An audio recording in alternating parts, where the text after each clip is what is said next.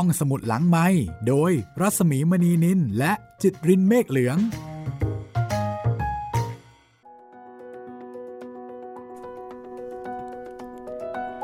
สวัสดีค่ะ ต้อนรับคุณผู้ฟังเข้าสู่ห้องสมุดหลังใหม่ ข้ามภพข้ามชาติ ตอนที่ 11 แล้ว คุณจิตริน โอ้โห เรามาไกลกันมากครับพี่ 11 ตอนเข้าไปแล้ว แล้วก็ไปไกลจริง ๆนะคะ ตอนนี้อยู่ที่นู่นแล้วค่ะ อยู่ที่พัทอลุงยู่พัทลุง แล้วก็ติดแงกอยู่ตรงนั้นครับ ไปไหนไม่ได้เลย เพราะว่ามือถือก็ไม่มี รถก็ไม่ไม่ติด ใช่ รถก็เครื่องดับ เหมือนตัวเปล่าเล่าเปื่อย แล้วขณะเดียวกันนะคะ ความหวังที่จะพบกับคุณยายบัวครีก็มาหลุดลอยปลิวหายไปซะอีกสามบัวครี ไม่มีสักคน ไม่ใช่เลย นี่คือผลงานของครูข้างวังค่ะ กับนวนิยายเรื่องดัง ที่มีสถิติการพิมพ์ถึง 14 ครั้ง แล้วก็โด่งดังมากในแฟนเพจข้ามภพข้ามชาติ ขอบคุณนะคะที่อนุญาตให้ห้องสมุดหลังไม้นำมาถ่ายทอด ให้ได้กลัวกันทางเสียง อีกหนึ่งรูปแบบค่ะซึ่งคุณผู้ฟังก็สามารถติดตามฟังได้ในหลาย ๆ ช่องทางของการรับฟังนะคะ รับฟังห้องสมุดหลังไม้ได้ทั้งทางเว็บไซต์แล้วก็แอปพลิเคชันของไทย PBS Podcast นะครับ ทาง Spotify ทาง Google Podcast Apple Podcast ทาง Podbean แล้วก็ทาง YouTube Channel ไทย PBS Podcast ครับผม วันนี้ค่ะ ก็ไปลุ้นกันต่อ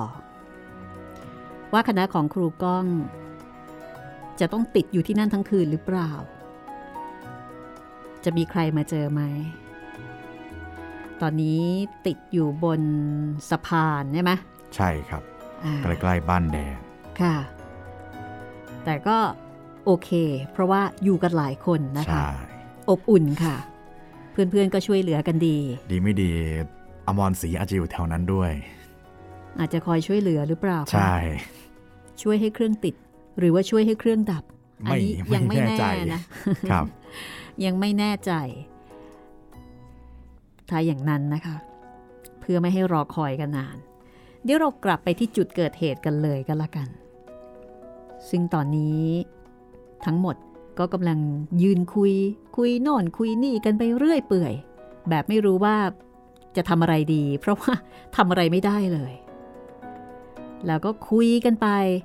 ไม่รู้ว่าเวลาผ่านไปนานเท่าไหร่ แต่ก็คงประมาณ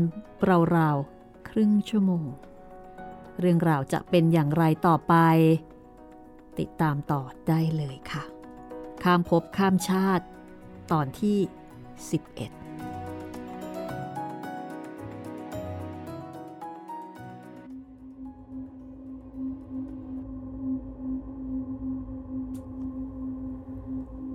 สงสัยคืนนี้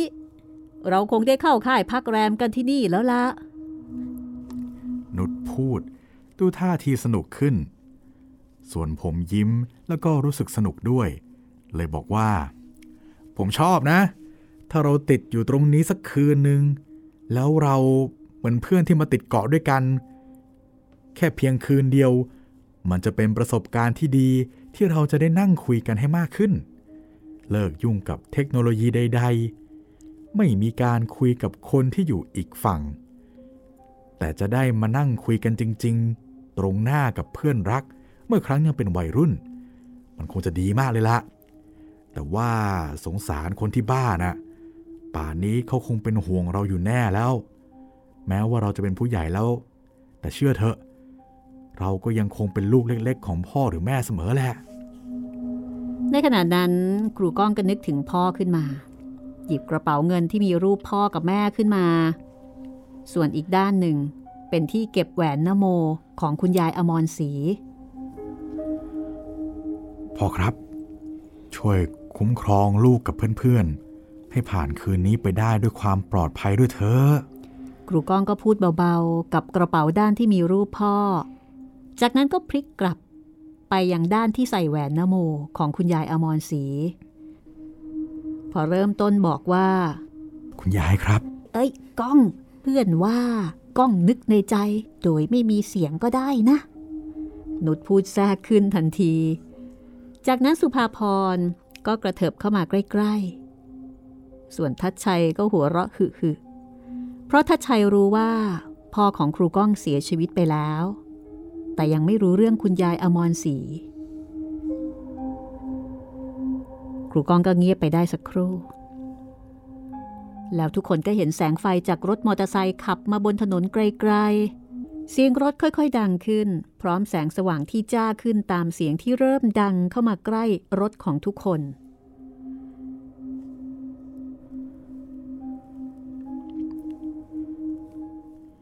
พวกเราที่ใจร้องชัยโยกันลั่นถนนรีบวิ่งออกไปยืนกลางถนนเพื่อขอความช่วยเหลือทันที มอเตอร์ไซค์ค่อยๆ เบาเครื่อง แล้วก็จอดใกล้พวกเรา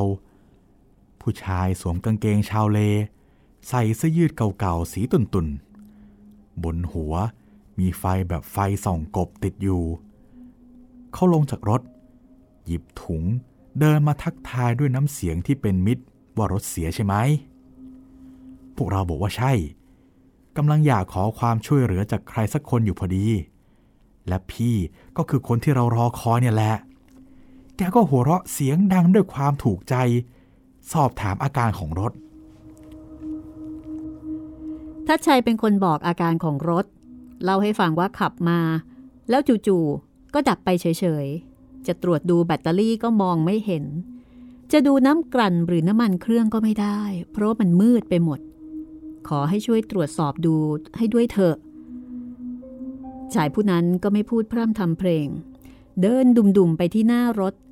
เปิดไฟส่องกบกับไฟฉายอีกกระบอกหนึ่ง เปิดกระโปรงรถ แล้วก็ก้มลงไปตรวจดูเครื่องยนต์ทัชชัยเดินตามไปดูอีกคนหนึ่ง แล้วก็ปล่อยครูก้องกับสาวๆ ให้ยืนลุ้นเอาใจช่วยอยู่ข้างๆ ประตูรถ ก็เห็นแกเอามือล้วงไปจับขั้วแบตเตอรี่ บิดเกลียวแบต หรือทำขยุกขยิกอยู่สักครู่หนึ่ง แล้วก็บอกว่าขั้วแบตหลวม แต่ใช้ประแจขันขั้วแบตให้แน่นแล้ว ให้ลองขึ้นไปสตาร์ทรถดูใหม่อีกครั้ง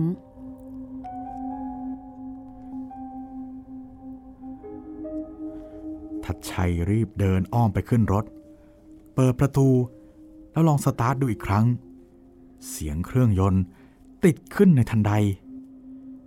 จะไม่ให้อุทานว่าโอ้พระเจ้าก็กระไรอยู่ มันช่างเป็นคำอุทานที่เหมาะเจาะกับเหตุการณ์นี้สิจริง ๆ สาวหล่ออย่างนุชตบมือเสียงดัง ได้แต่บอกว่า พี่บ่าวนี่ร้อยอย่างแรง ส่วนสุภาพรก็ปรบมือให้ ครูก้องเองก็ดีใจ หัวเราะด้วยความชอบใจ เปิดกระเป๋า ควักเงินออกมา 300 บาท แล้วก็ยื่นให้พี่คนนั้น ไม่เป็นไรครับ ผมไม่ได้รับจ้างซ่อมรถ อาชีพผมคือหาปลาแถวนี้ บ้านผมอยู่ตรงเลยสะพานฝั่งพัทลุงไปนิดเดียว เป็นบ้านหลังเดียวโดดๆ ข้างต้นมะม่วงนี่แหละครับ มีอะไรก็แวะไปได้นะครับ ผมอยากมาช่วยเพราะสงสารเด็กผู้หญิงที่ไปเรียกที่บ้าน เมื่อสักพักว่าให้มาช่วยหน่อย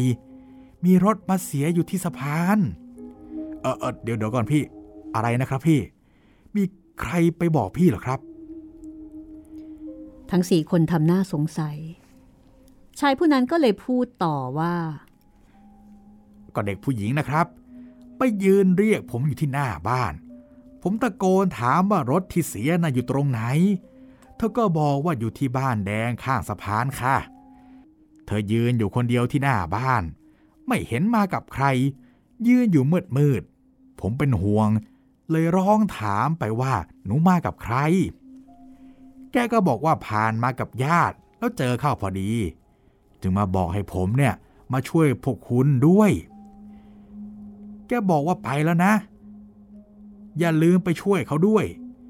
แล้วผมเห็นแกเดินไวๆ หายไปทางสะพานนี่แหละครับ สงสัยจะขึ้นรถกลับบ้านไปแล้ว พอนุชได้ยินพี่ชายคนนี้พูดจบประโยค ก็รีบกระโดดมาจับแขนครูก้อง ส่วนแขนอีกข้างหนึ่ง สุภาพรก็กำซะแน่น แล้วก็มายืนเบียดครูก้อง จนครูก้องนี่แน่นไปทั้งซ้ายขวา ครูก้องถามพี่ชายคนนี้ ว่าเด็กผู้หญิงคนนั้นแต่งกายยังไง อืม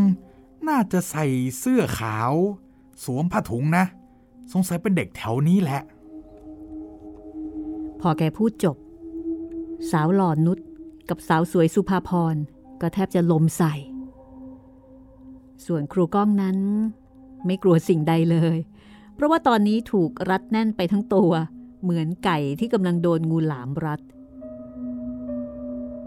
ส่วนทัดชัย ก็ให้งวยงงสงสัย ว่าสองสาวมีอาการเยี่ยงนี้ได้อย่างไร คือทัดชัยเป็นคนเดียวที่ไม่รู้เรื่อง ก็เลยงงง ครูก้องหันมาพูดเบาๆ กับนุชและสุภาพรว่า นี่ ตกลงคืนนี้จะไม่ขึ้นรถกลับบ้านใช่ไหมเนี่ย จะอยู่ที่นี่สองคนกันใช่ไหมฮะทำให้ทั้งสองรีบตะเกียกตะกายขึ้นรถในวินาทีนั้นทันที ผมยกมือไหว้พี่ชายผู้ใจดีท่านนั้น ด้วยความซาบซึ้งใจ ไหนใครว่าคนใต้ใจดำกันเนาะมาเจอคนใต้ผิวดำคนนี้ คุณต้องเห็นแสงสว่างในหัวใจของเขา เต็มหัวใจของคุณแน่ๆ ผมกับเพื่อนๆ ได้แต่ขับรถจากมาด้วยความนับถือในน้ำใจของท่านที่สุด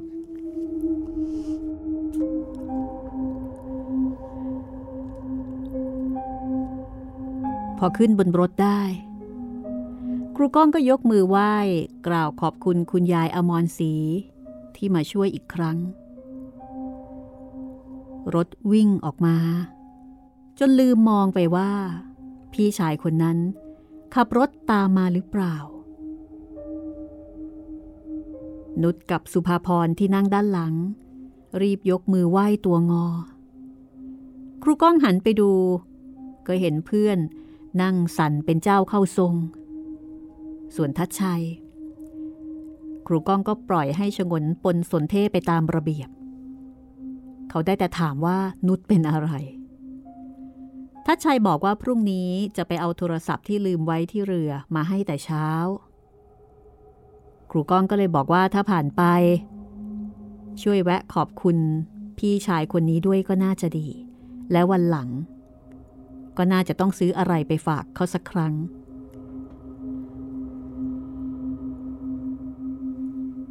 นุชไม่ยอมเอารถเข้าบ้าน เธอยังคงขนหัวลุกอยู่ ให้ทัชชัยขับรถของเธอกลับไปที่บ้านทัชชัยก่อน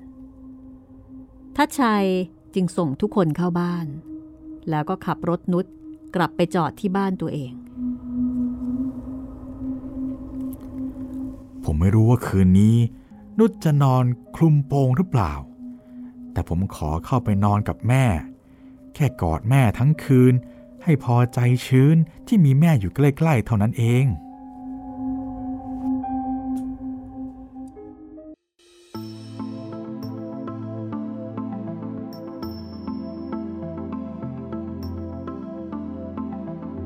วันรุ่งขึ้น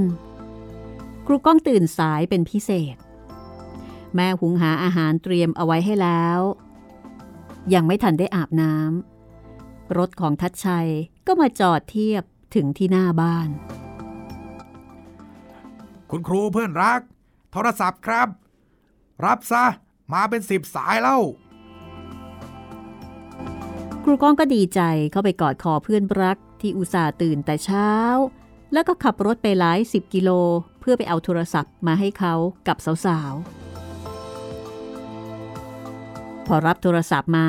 แล้วก็เปิดดูหน้าจอพ บว่าครูจารุนันกับอรวรันโทรมาสี่สาย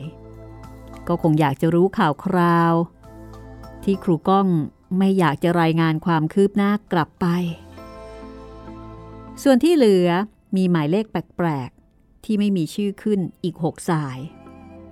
อีก3สายเป็นของสุธาทิพย์พยาบาลเจ้าของร้าน DS ที่เป็นคนคอยรับและแจ้งข่าวสารการตามหาคุณยายบัวครี่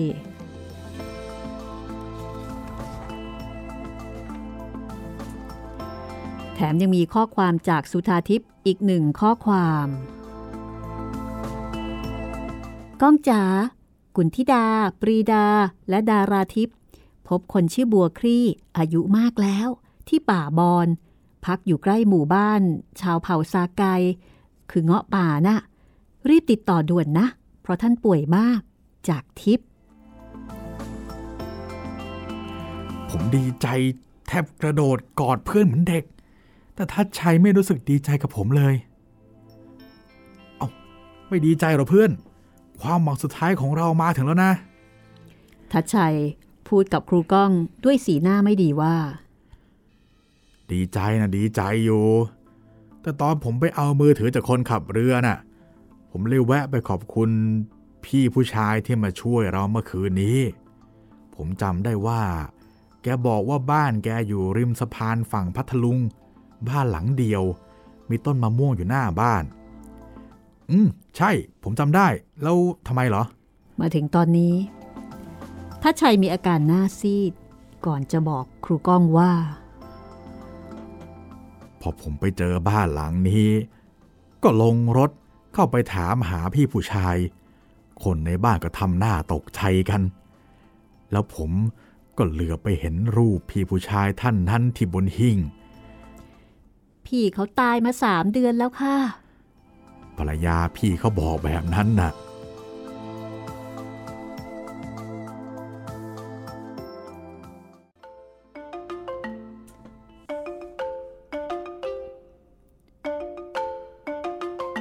คงไม่ต้องถาม ว่าครูก้องกับทัดชัย จะขนหัวลุกสักเพียงไหน ที่ได้รู้ว่า แท้จริงแล้ว พี่ผู้ชายที่ช่วยซ่อมรถเมื่อคืน เสียชีวิตไปตั้งแต่สามเดือนที่แล้ว นิธนุษกับสุภาพรมาได้ยินเข้าแล้วก็ ครูก้องก็อดนึกไม่ได้ ว่าเห็นทีจะจบสิ้นการเดินทางเพื่อตามหาคุณยายบัวครี่ เสียตั้งแต่วินาทีนี้เป็นแน่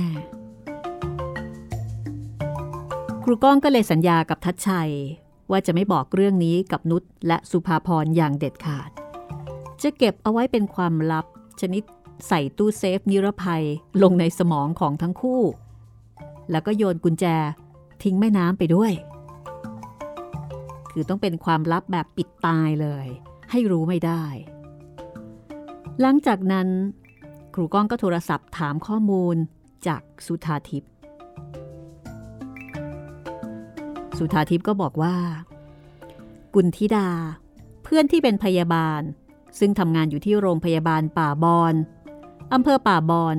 จังหวัดพัทลุง ได้แจ้งข้อมูลมาว่า ที่เธอลงพื้นที่อยู่นั้น มีคุณยายท่านหนึ่ง ชื่อคุณยายบัวครี่ อายุราวๆ90 กว่าปี ท่านชรามากแล้ว ป่วยออดออดแอดแอดด้วยโรคชราตามวัยของท่าน ท่านไม่มีลูก ไม่มีครอบครัว อาศัยอยู่กับหลานสาวที่นำมาเลี้ยงตั้งแต่เล็กๆ ซึ่งเป็นหลานบุญธรรม และหลานสาวบอกว่า คุณยายมีถิ่นฐานเดิมอยู่สงขลาชอบรำโนรา แล้วก็เคยเป็นโนรามาก่อน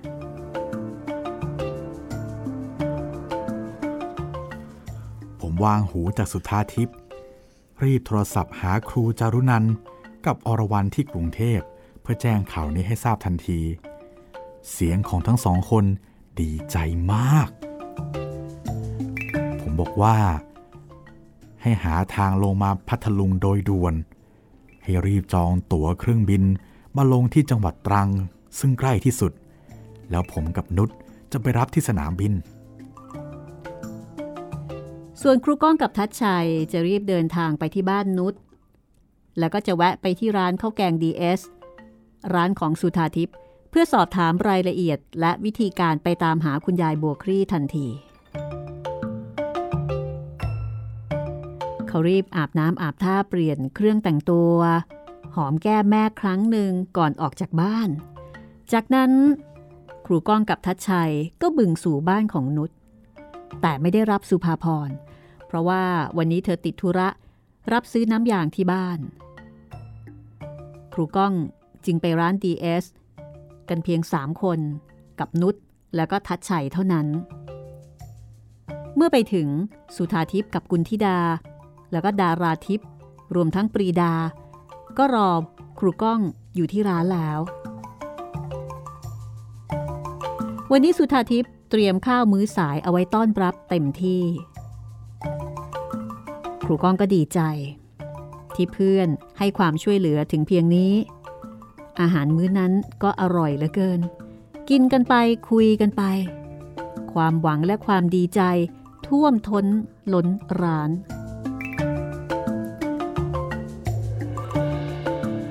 คุณธิดาก็บอกข่าวดี นี่ก้อง มีเพื่อนเป็นพยาบาลลงพื้นที่อีกคนนึง ชื่อบุญญากำลังติดต่อคนนำทางไปพบคุณยายที่บ้าน ซึ่งอยู่ทางเดียวกันกับหมู่บ้านของชาวเงาะป่า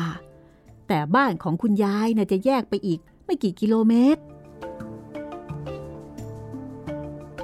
ผมแทบตัวลอยเมื่อได้ฟังประโยคนี้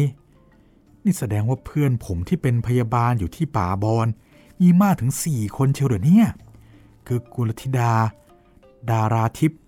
ปรีดาแล้วก็บุญญา ผมได้ขอให้พวกเธอ ติดต่อคนที่จะพาเราไปพบชาวซาไกด้วย ราะเราต้องการมอบกลีบดอกชบาแห้งของคนัง ให้กับพวกเขาให้จงได้ เพื่อคืนคนังกลับสู่อ้อมกอดบ้านเกิดที่จากไปนานกว่า 100 ปี ซึ่งเป็นสิ่งที่เราไม่เคยคิดมาก่อน แต่กำลังจะได้ทำงานนี้เท่ากับยิงปืนนัดเดียวได้นกถึงสองตัว พยาบาลป่าบอนต่างแปลกใจนัก ว่าทำไม มีคนต้องการขึ้นไปพบชาวซาไกครูก้องจึงบอกให้ฟังเพียงว่า ได้ดอกชบาแห้งมาจากคนคนหนึ่ง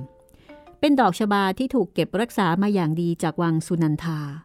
และมีความเป็นไปได้ ว่าน่าจะเป็นดอกชบาที่เป็นของขนัง เพื่อนๆทุกคนที่ได้ฟัง ต่างให้ความสนใจในเรื่องนี้อย่างมาก เพราะทุกคนรู้ดี ว่าขนัง คือง้อป่าซาไก ที่ซัดเซพเนจรจากพัทลุงไปสู่วังในพระนคร ตั้งแต่อดีต แม่ทัดชัยและนุชเองก็ยังแสดงความประหลาดใจยิ่ง ผมเคยอ่านหนังสือเกี่ยวกับขนางว่ารัชกาลที่ 5 ท่านชุบเลี้ยงขนางด้วยความเอ็นดูตั้งแต่เด็กๆ ท่านทรงมอบให้พระวิมาดาเธอ พระองค์เจ้าสายสวลีพิรมทรงดูแล พระวิมาดาเธอ ท่านประทับอยู่ที่ตำหนักในสวนสุนันทานั่นแหละ เมื่อโตขึ้น ก็แต่งตั้งให้ขนังเป็นมหาเล็กของท่าน ขนังอยู่ในวังจนท่านสวรรคต ต่อมารัชกาลที่ 6 ท่านทรงนำขนังไปเป็นกองเสือป่า และไม่นานขนังก็หายสาบสูญไป บางตำราเล่าว่า ถูกฆ่าตาย เพราะไปแอบดูเมียชาวบ้านอาบน้ำบางตำราบอกว่า ขนังไปเที่ยวผู้หญิงจนเป็นโรคตาย แต่ที่แน่ ๆ คือ ไม่มีใครให้ความสนใจศพของขนัง ไม่ทราบว่าไปตายที่ไหนหรืออย่างไรกันเฮ้ยน่าสงสารนะถ้าชัยร่ายเรื่องราวของขนังเสียยาว ทุกคนนั่งฟังทัดชัยอย่างสนอกสนใจ นี่ก้อง หวังว่านายคงไม่เอาวิญญาณคนัง มาจากวังสุนันทาอีกตนหนึ่งด้วยนะ นุชกระซิบเสียงดังจนใครๆก็ได้ยินทำเอาครูก้องและทัดชัยหัวเราะ มีวิญญาณที่เด็ดกว่านั้นนะนุชอยู่ที่ทะเลน้อยนั่นแหละ ครูก้องก็หัวเราะเสียงดัง แล้วหันไปยักคิ้วกับทัดชัย แต่ครั้งนี้ทัดชัยไม่หัวเราะตาม ได้แต่ทำหน้าแย่ๆนุชกับสาวๆทุกคนก็ทำหน้างง ส่วนครูก้องก็ได้แต่ขำในใจ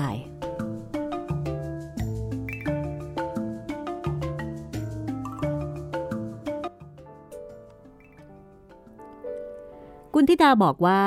ถ้าจะไปหาเงาะป่าซาไกเหล่านั้น ก็นับว่าเป็นโชคดี เพราะว่าเธอและบุญญา เคยไปเยี่ยมพวกเงาะป่ามาแล้วถึงสามครั้ง เธอสามารถนำทางไปได้ แต่ให้เตรียมตัวนะ เหนื่อยแสนสาหัสแน่นอน ดาราทิพย์ซึ่งเป็นหัวหน้าฝ่ายการพยาบาลป่าบอน ก็รีบโทรศัพท์ติดต่อบุญญา ให้หาคนที่จะพาคณะเดินทางไปพบชาวซาไกเสียด้วยเลย พอคุยกันได้สักพัก ครูก้องก็ได้รับโทรศัพท์จากครูจารุนัน ว่าพยายามจองตั๋วเครื่องบินอย่างเต็มที่แล้ว แต่ไม่สามารถหาตั๋วได้ จะทำอย่างไรดี ครูก้องก็เลย ให้รีบไปจองตั๋วรถไฟแทน จองที่สถานีบางซื่อใกล้โรงเรียนของครูก้อง แล้วก็ให้ขึ้นรถไฟในช่วงเย็นวันนี้เลย จะได้มาถึงพัทลุงในวันรุ่งขึ้น ก่อนวางหูโทรศัพท์ ครูจารุนันก็บอกว่าจะจัดการให้เร็วที่สุด แล้วก็จะรีบไปบ้านอรวรันเพื่อแจ้งพ่อแม่ แล้วก็เตรียมเสื้อผ้าข้าวของในทันที ย้ำว่า อย่าลืมกล่องไม้ใส่สร้อยลูกปัดโนรา กับดอกชบาและดอกโนราด้วย ดาราทิพย์และกุลธิดา บอกว่าบุญญาติดต่อคนนำทาง ไปในที่ที่ผมต้องการได้ทั้งสองแห่งแล้ว ผมถอนหายใจโล่งอก เริ่มต้นดีเท่ากับสำเร็จไปแล้วครึ่งหนึ่ง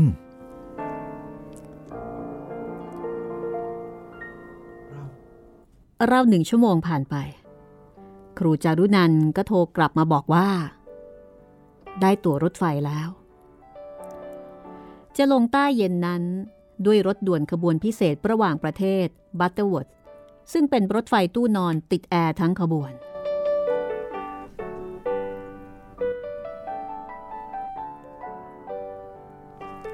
เยี่ยม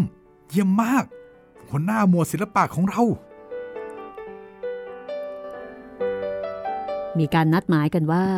เมื่อครูจารุนันกับอรวรันมาถึงในช่วงเช้าตรู่ของวันรุ่งขึ้น ครูก้องจะให้ทั้งสองได้พักผ่อนสักครึ่งวัน แล้วช่วงบ่าย จะออกเดินทางสู่ป่าบอนเพื่อไปพบคุณยายและชาวซาไกทันที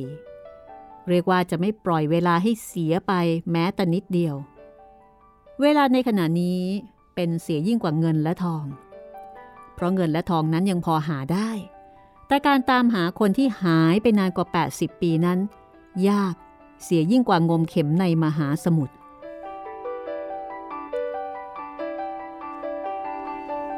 เราแยกย้ายกันจากร้าน DS เมื่อช่วงบ่ายแก่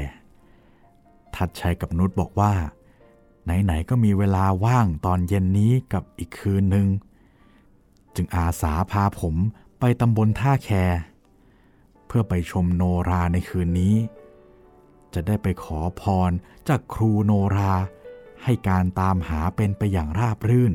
และประสบผลสำเร็จดังใจหมายด้วย ท่าแคคือสถานที่ที่เป็นแหล่งโนราที่มีชื่อเสียงที่สุดในพัทลุงและภาคใต้ เชื่อกันว่าเป็นแหล่งกำเนิดของโนราในเมืองไทย และเป็นสถานที่จัดการรวมตัวของโนราในภาคใต้เพื่อครอบครู และจัดแสดงทายาทโนรา ซึ่งเรียกว่า โนราโรงครู มีหลายครอบครัวที่รับแสดงโนราและเป็นทายาทของโนรามาตั้งแต่บรรพบุรุษจนปัจจุบัน ตำบลท่าแคอยู่ห่างจากร้าน DS เพียง 2 กิโลเท่านั้น และเป็นเส้นทางเดียวกับการไปตามหาคุณยายบัวครี่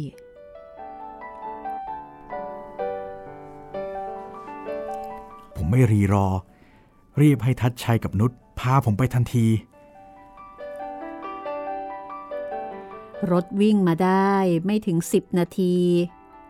ก็มาถึงบ้านท่าแคริ ริมถนนบ้านท่าแคช่วงหนึ่ง เต็มไปด้วยร้านขนมของฝากมากมายหลายร้าน แต่ขนมลือชื่อที่นี่ คือเค้กหลากรสนับสิบรสวางเรียงรายตามร้านบรวง ข้างทางให้ได้เลือกตามต้องการ ครูก้องซื้อไปฝากญาติญาติหลายกล่อง แต่ที่โชคดีกว่านั้น นุชกับทัชชัย พาเขาไปแวะนั่งดื่มกาแฟร้านเพื่อนคนหนึ่ง ชื่อสาวนี เธอเปิดร้านชื่อสปัน ขายเครื่องดื่มและเบเกอรี่ มีขนมปังกระเทียมรสชาติอร่อยที่เขาติดใจ จนต้องหอบใส่ถุงกลับบ้านอีกนับสิบถุงสาวนีเองก็ดีใจที่ได้พบครูก้องและเพื่อนๆ ก็คุยกันพอหอมปากหอมคอสาวนีบอกว่า ก่อนเดินทางไปพบเงาะป่า ให้แวะมารับขนมปังที่ร้านเธอ เพื่อเอาไปให้เด็กๆ ชาวซาไกด้วย ผมบอกสวนีว่า จะไปดูรำโนราในวัดท่าแค เธอค่อนข้างแปลกใจ ถามว่าวันนี้มีงานเหรอ เธอไม่รู้เรื่องเลยยอยู่ใกล้วัดนิดเดียวแต่ไม่รู้ เราก็เลยแซวกันว่า เธอคงขายของดีจนไม่ลืมหูลืมตากันเลยล่ะ สวนีอาสาพาเราไปวัดท่าแคด้วยตัวเอง เราออกจากร้านสปันแล้วเลี้ยวรถ เข้าวัดท่าแคที่อยู่ในซอยใกล้กัน ขับผ่านต้นไม้ร่มรื่นข้างทาง จนถึงสะพานข้ามคลองสายเล็กๆ ก่อนถึงวัด ทัดชัยจอดรถที่ใต้ร่มไม้หน้าวัด แล้วสาวนีก็พาพวกเราเดินเข้าวัดเพื่อไปชมโนรา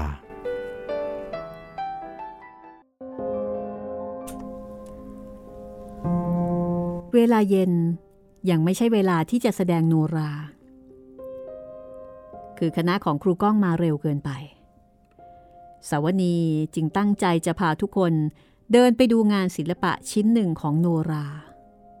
นั่นคือท่ารำของโนราที่แกะสลักด้วยไม้ทั้งต้น เป็นท่ารำโนราทั้งหมด 12 ท่า ซึ่งอยู่ในวัด รูปสลักท่ารำนี้ครอบไว้ด้วยกระจกใสอีกชั้นหนึ่ง ท่ารำทั้ง 12 ท่านี้ มีคนมาปิดทองกราบไหว้บูชา เป็นแม่ท่าของการฟ้อนรำแบบโนราให้คนได้ชม ไม่ห่างกันนัก มีศาลาของพ่อขุนศรัทธาตั้งเด่นอยู่ มีป้ายเขียนที่หน้าศาลาว่าศาลาพ่อขุนศรัทธา พระองค์เจ้าเฉลิมพลที่คำพร พุทธศักราช 2514 ด้านในศาลาเป็นหุ่นโนราผู้ชาย เนื้อรูปปั้น สีดำคลับตลอดทั้งตัว สวมชุดโนราเต็มเครื่องงดงาม หากผิวสีดำของรูปปั้นทำให้ดูหน่าเกรงขามอยู่มาก นี่คือ หุ่นของพ่อขุนศรัทธานั่นเอง ครูก้องถามคนเฒ่าคนแก่ท่านหนึ่ง ที่นั่งดูแลศาลานี้ว่าพ่อขุนศรัทธาท่านคือใคร ได้รับคำอธิบายว่าพ่อขุนศรัทธา คือลูกหลานของเจ้าเมืองในอดีตที่เป็นต้นตำรับของโนรา และคือครูโนราที่ชาวโนราในพัทลุงนับถือที่สุด ครูกองก็ถามต่อไปอีกว่า แล้วทำไมถึงได้มีชื่อของพระองค์เจ้าเฉลิมพลที่คำพรอยู่ด้านล่างด้วย คราวนี้คุณลุงเล่าต่อด้วยท่าทางสุขุมว่า พระองค์เจ้าเฉลิมพลที่คำพร ท่านเป็นบุคคลสำคัญ ผู้ก่อให้เกิดโนราโรงครูในวัดท่าแคที่พัทลุงแห่งนี้ คือเมื่อครั้งที่ท่าน จะทำพิธีโนราโรงครูขึ้น ท่านได้หาข้อมูลจากกรมศิลปากร และที่บ่อยางจังหวัดสงขลาในราวๆปี 2505 โดยท่านเนี่ยได้หาที่มาของพ่อขุนศรัทธา ซึ่งเป็นครูโนรา พอตั้งโรงโนราที่บ่อยาง พ่อขุนศรัทธาก็ไปเข้าท่าน คือเข้าทรงท่านนั่นแหละ แล้วก็บอกทุกคนว่า ไม่ใช่ที่นี่ เจ้ามาผิดที่ ให้ไปสืบหาเราที่วัดท่าแค จังหวัดพัทลุง เราอยู่ที่นั่น ท่านและคณะจึงได้มาจัดโนราโรงครูที่วัดท่าแคนี้ ตั้งแต่บัดนั้นจนถึงวันนี้นี่แหละ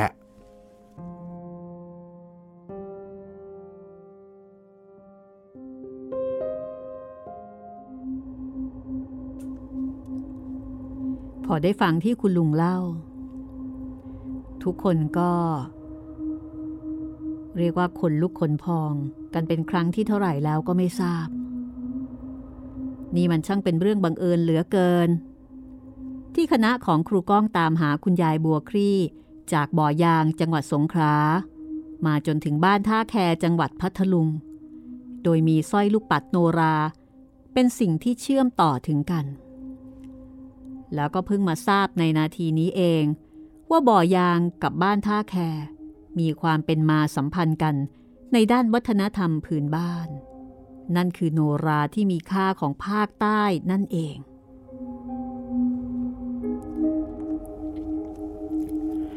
น้ำตาผม เออจนแทบไหลออกมา หันไปมองทุกคนก็เห็นว่า มีอาการปิติ แล้วก็คง อัศจรรย์ใจเช่นเดียวกับผม จากเอมออนที่บ่อยาง ต้องเดินทางมาตามหาบูคลีถึงท่าแค น่าอัศจรรย์ยิ่งนัก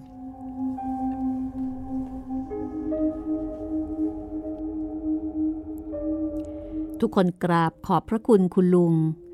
แล้วก็เข้าไปกราบรูปปั้นพ่อขุนศรัทธา ตั้งจิตภาวนา ขอให้อำนาจบารมีของท่าน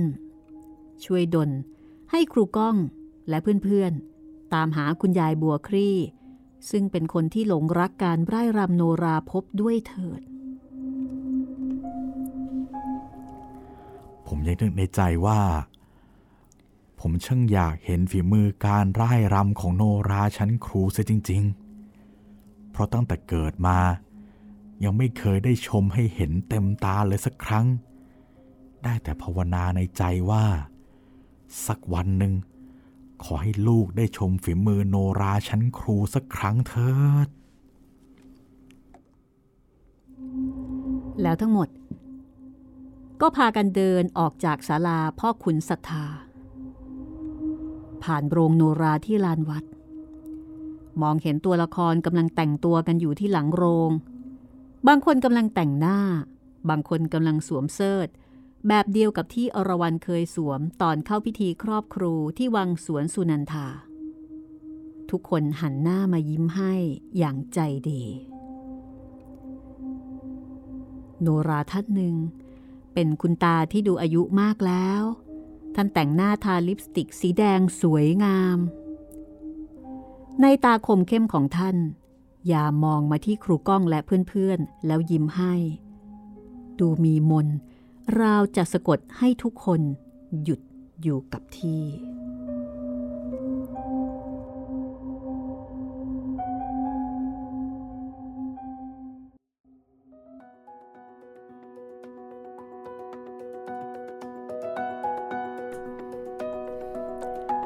ทิ้งเอาไว้ตรงนี้ก็แล้วกันนะคะ ผ่านโรงโนรา แล้วก็เห็นโนราเขากำลังแต่งตัวแต่งหน้ากัน ใช่ มีคุณผู้ฟังท่านไหนที่ชื่นชอบโนราบ้างไหมคะ คือชอบแบบชอบมาก ๆ เลยอะ่ะโนรานี่ก็เพิ่งกลายเป็นมรดกโลกเมื่อเร็วๆนี้ด้วยเนาะพี่ โอ้เท่มาก ใช่ โนรานี่มีความเข้มขลัง มีพลังสง่างามนะคะ ใครที่เป็นคนใต้ก็น่าจะมีความผูกพันกับโนรามากเป็นพิเศษครับนะเคยดูหนังเรื่อง เทริดใช่ไหมพี่อ่านออกเสียงว่าเซิร์ชเซิใช่ไหมร์ชครับค่ะของคุณเอกชัยศรีวิชัยก็ค่ะโอ้ก็รู้สึกว่าโนรานี่เป็นวัฒนธรรมอันเข้มข้นของภาคใต้เลยทีเดียวอ่าค่ะ เป็นพื้นฐานวัฒนธรรมอย่างหนึ่งด้วยนะคะครับแล้วก็เป็นศิลปะการแสดงที่ไม่ใช่ว่าจะเล่นกันได้ง่าย ๆ เลย แค่เราดูอะไรยัง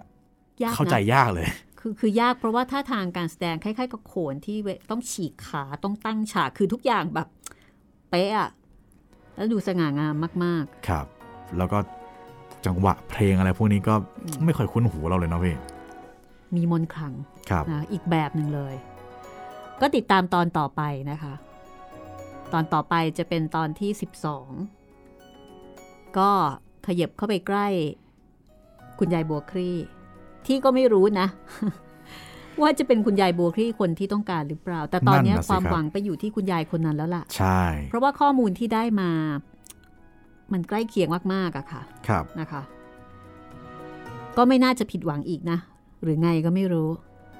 เอาเป็นว่าติดตามตอนต่อไปไปด้วยกันเลยค่ะ กับตอนที่ 12นวนิยายข้ามภพข้ามชาติ ผลงานของครูข้างวังค่ะ จัดพิมพ์โดยแพรวสำนักพิมพ์นะคะ ห้องสมุดหลังใหม่ก็ได้รับอนุญาตให้นำมาถ่ายทอดเป็นสื่อเสียงให้คุณได้หลอนกันอีกหนึ่งช่องทาง คือช่องทางเสียง แต่หนึ่งช่องทางเสียงของเราก็รับฟังได้หลายช่องทาง และก็ติดต่อกันได้หลายช่องทางเช่นเดียวกันค่ะ ครับผมเริ่มจากช่องทางรับฟังก่อนนะครับ ก็ทั้งทางเว็บไซต์ แล้วก็แอปพลิเคชันของไทย PBS Podcast ครับ แล้วก็มีทาง Spotify Google Podcast Apple Podcast Podbean แล้วก็ทาง YouTube Channel ไทย PBS Podcast ครับ ส่วน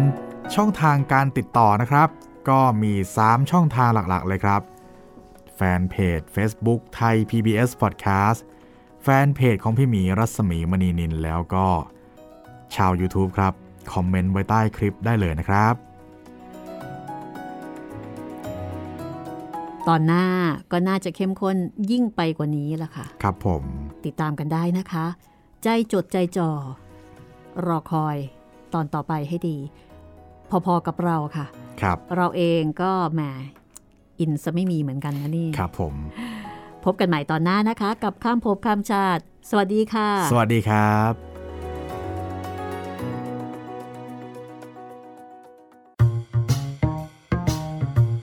ห้องสมุดหลังไม้โดยรัศมีมณีนินและจิตรินเมฆเหลือง